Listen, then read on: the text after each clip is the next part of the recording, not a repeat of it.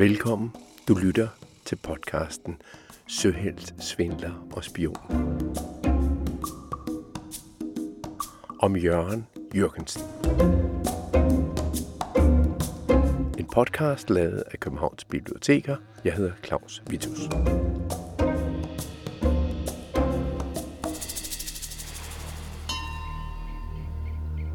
Da Jørgen var 14 år, havde han aldrig været uden for Danmark. Han havde drømt om det, når han sad nede i Københavns havn og så sejlskiben, der kom sejlende ind eller sejlende ud af havnen. Han havde hørt om alle mulige lande uden for Danmark. Han havde hørt fremmede sprog, som sømændene talte. Og han havde set mennesker, som ikke lignede dem, som Jørgen kendte fra København. Nogle var mørke i huden, nogle havde brune øjne, nogle havde meget, meget sort hår. Det var ikke normalt i Jørgens klasse i København. Eller dernede omkring Kongens Nytorv, hvor han boede.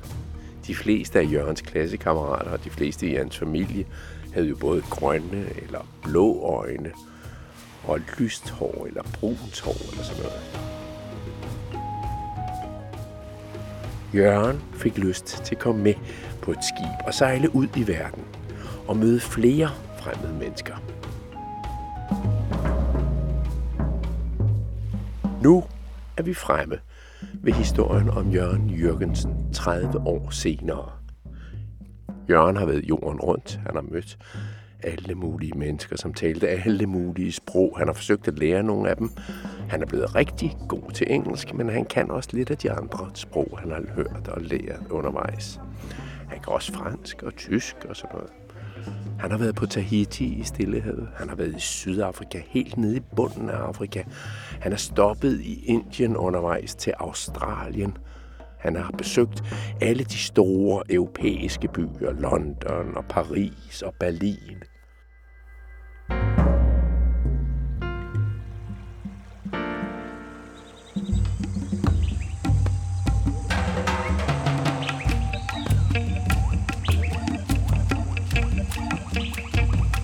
Og nu er han på Tasmanien, en ø syd for Australien, og her har han allerede, da han var der første gang, mødt de indfødte tasmanere, de vilde, de folk, der boede på øen, før englænderne nogensinde kom. De har boet der i tusindvis af år. Det indfødte folk, som egentlig havde været vant til at være helt alene på øen. Og i starten, da de nye kom, altså englænderne, så var de indfødte sådan lidt, når okay, dem blander vi os ikke rigtig med. Vi taler jo heller ikke samme sprog, og de lever ikke samme slags liv. De nye englændere, de begyndte straks at bygge huse af træ og sten til at bo i, og så satte de hegn op. Det her er mit hus, her bor jeg. De indfødte boede i hytter, som de havde lavet af blade og grene og så videre. Og de flyttede rundt hele tiden. De boede ikke nogen faste bestemte steder. Jorden var jo for alle. Og de levede af de frugter og bær og ting, som de kunne finde i junglen eller på bjergskråningerne på Tasmanien.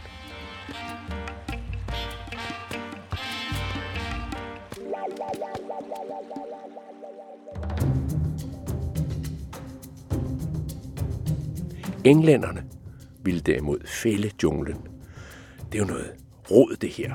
Vi skal dyrke jorden, og vi skal have korn og kartofler og alt muligt.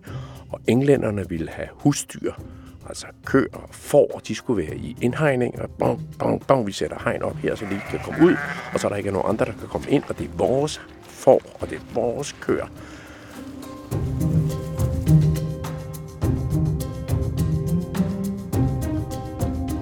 Så nu vil de hvide englænder så har de indfødte, de sorte tasmaner, til at flytte væk fra øen. I kan få en lille ø på størrelse med Bornholm, som ligger herude lidt væk fra Tasmanien. Der kan I få lov til at bo, fordi der gider vi andre ikke bo. Men I kan ikke være her på den store ø, Tasmanien. Den vil vi have for os selv, sagde englænderne. Jørgen var i syv sind. Det hedder det, når man ikke ved, hvem man skal holde med og hvad man skal gøre. Der kan være syv forskellige ting, man kan gøre. Man kan være i syv sind. Skal jeg holde med den ene, eller skal jeg holde med den anden? Eller skal jeg helt lade være med at holde med nogen? Eller skal jeg gå med til at kæmpe med den ene, eller skal jeg gå med til at kæmpe med den anden? Åh, Jørgen er i syv sind. Han er jo kommet med englænderne, og han taler jo engelsk. Men han har efterhånden også lært de indfødte at kende på sine opdagelsesrejser ind i Tasmaniens jungle. Og han har lært at tale lidt af deres sprog, og han forstår også godt deres liv i junglen og i bjergene. Han kan også godt lide at være fri selv. De tror jo ikke på det der med, at man skal hegne jorden ind og putte dyr i indhegning og pludselig sige, at man ejer jorden. Jorden er til for os alle.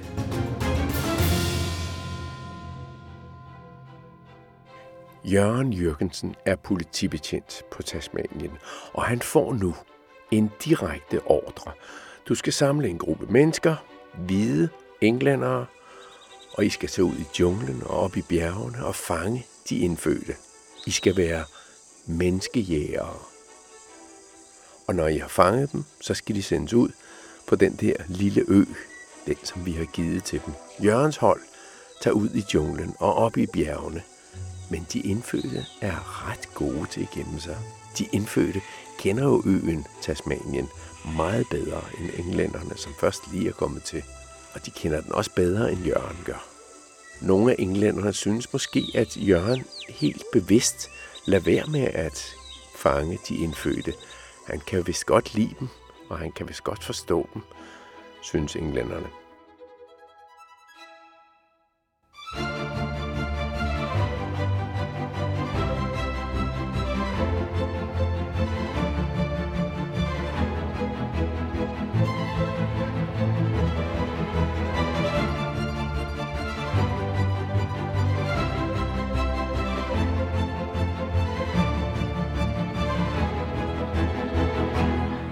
Så den øverste leder af Tasmanien beslutter, at det her det skal gøres på en anden måde.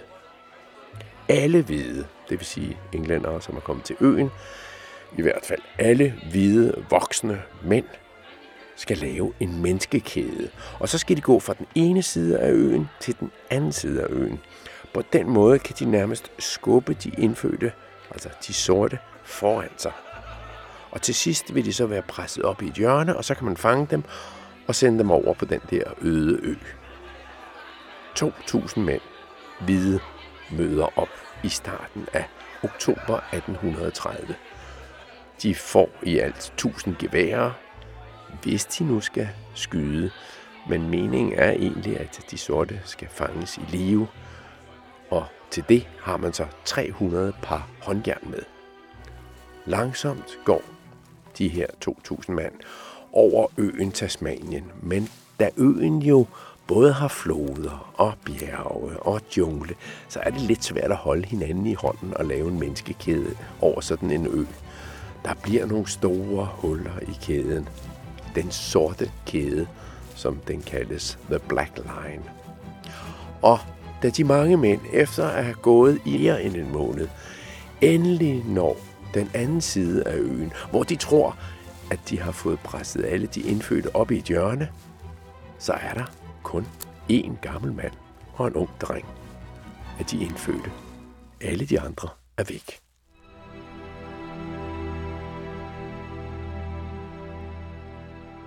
De er smuttet igennem kæden, der hvor der er huller, måske om natten, eller måske har de bare gemt sig rigtig godt.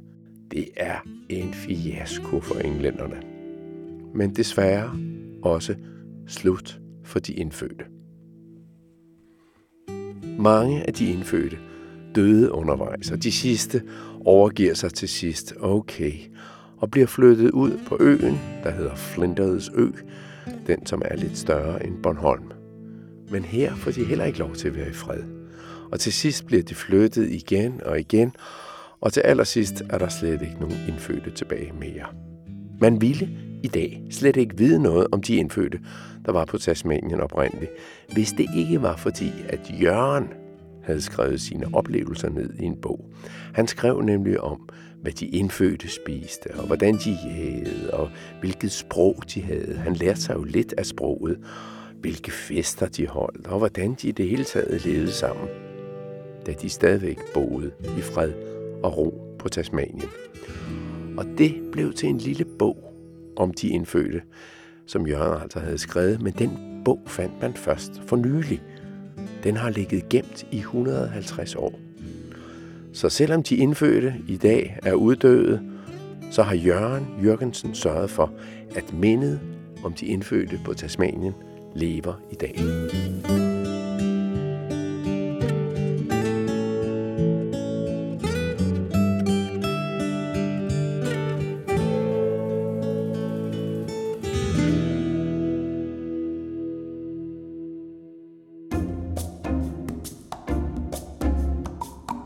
Du har hørt den 21. episode af den fantastiske historie om Jørgen Jørgensen, søheld, svindler, spion, og i det her tilfælde altså også menneskejæger og forfatter. Du kan høre alle de andre episoder tidligere om Jørgen og hele hans liv, og der kommer også en episode mere end det her. På genhør i den næste episode lavet for Københavns Biblioteker om Jørgen Jørgensen af mig, og jeg hedder Claus Vitus.